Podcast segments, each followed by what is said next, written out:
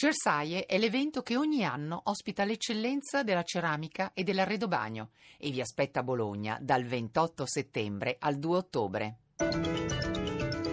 Radio 1 News Economy.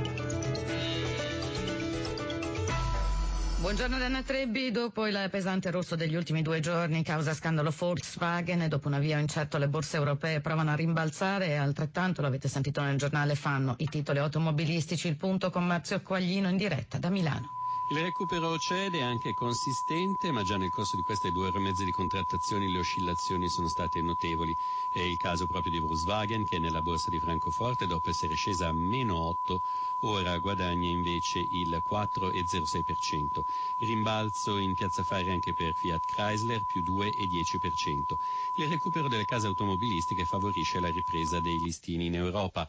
Londra più 1,27, Parigi meno 0,97, Francoforte più 0,97. 1,6% e per quello che riguarda Milano il progresso dell'indice Fuzzimib è dell'1,38%. Sembra dunque passare in secondo piano il dato di oggi relativo ai responsabili degli acquisti in Cina.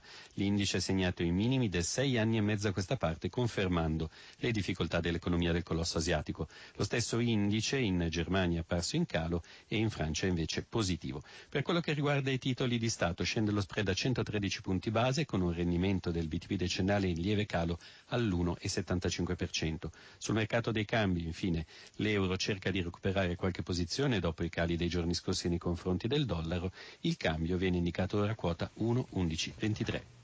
Grazie a Matteo Coaglino, nuovo report di Standard, Standard Poor's sull'Italia. L'economia italiana si legge sta finalmente uscendo dalla recessione dopo tre anni e mezzo di contrazione, ma è probabile, sottolinea l'agenzia internazionale, che la ripresa sia tiepida a causa della bassa crescita dei salari e dell'alto tasso di disoccupazione che frenano la domanda dei consumatori più che in altri paesi della zona euro. Intanto sindacati divisi sulla riforma del modello contrattuale proposta da Confindustria, uno strappo che non sembra facile da ricucire. Gelsomina Testa.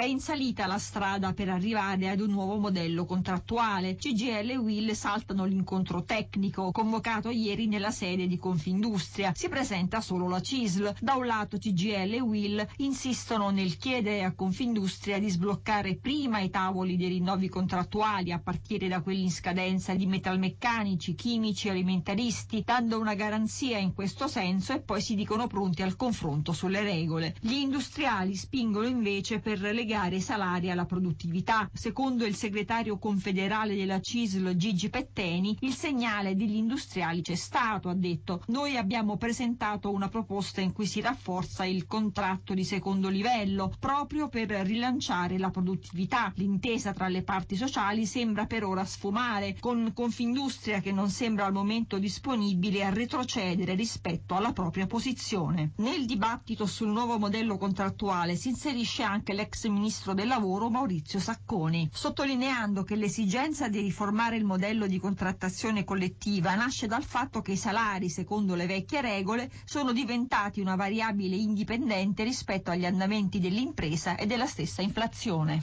Esperti di tutto il mondo riuniti a Expo Milano per una 48 ore di studio e confronto sulla sicurezza alimentare, il World Food Research and Innovation Forum, un'iniziativa lanciata dalla Regione Emilia-Romagna che in questo modo raccoglie mette a frutto l'eredità dell'esposizione universale Alan Gard riutilizzare gli scarti dell'industria alimentare, sviluppare un'agricoltura che riduce l'utilizzo delle risorse idriche e dei fertilizzanti, allungare la vita dei cibi sugli scaffali dei supermercati per diminuire gli sprechi. Sono solo alcuni dei progetti dell'Università di Bologna. L'Emilia-Romagna è una delle regioni che sta investendo di più sulla ricerca alimentare, tant'è che l'Unione Europea ha finanziato ben 88 progetti e la regione ora si vuole prendere carico dell'eredità scientifica di Expo con un forum a cadenza biennale. Stefano Bonaccini, presidente della regione Emilia-Romagna. Avremo bisogno da qui al 2050 di capire come sfarmare 9 miliardi di persone, aumentare la produzione di cibo senza compromettere definitivamente l'equilibrio del pianeta a partire dalla difesa dell'acqua, dell'aria e del suolo e noi possiamo mettere in campo come regione un know-how di ricerca scientifica e tecnologica molto avanzata. Paolo De Castro, Commissione Agricoltura e Sviluppo Rurale del Parlamento Europeo. Ogni prossimi due anni faremo una sorta di stato dell'arte della ricerca e dell'innovazione sul tema della sicurezza alimentare e cercare di contribuire a creare quella politica alimentare globale che forse è la sfida più importante legata a quella grande interrogativo del produrre di più inquinando meno con meno risorse che è poi alla fine la domanda principale dell'Expo.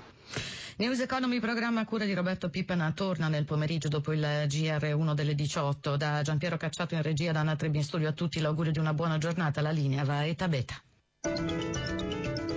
Radio 1 News Economy.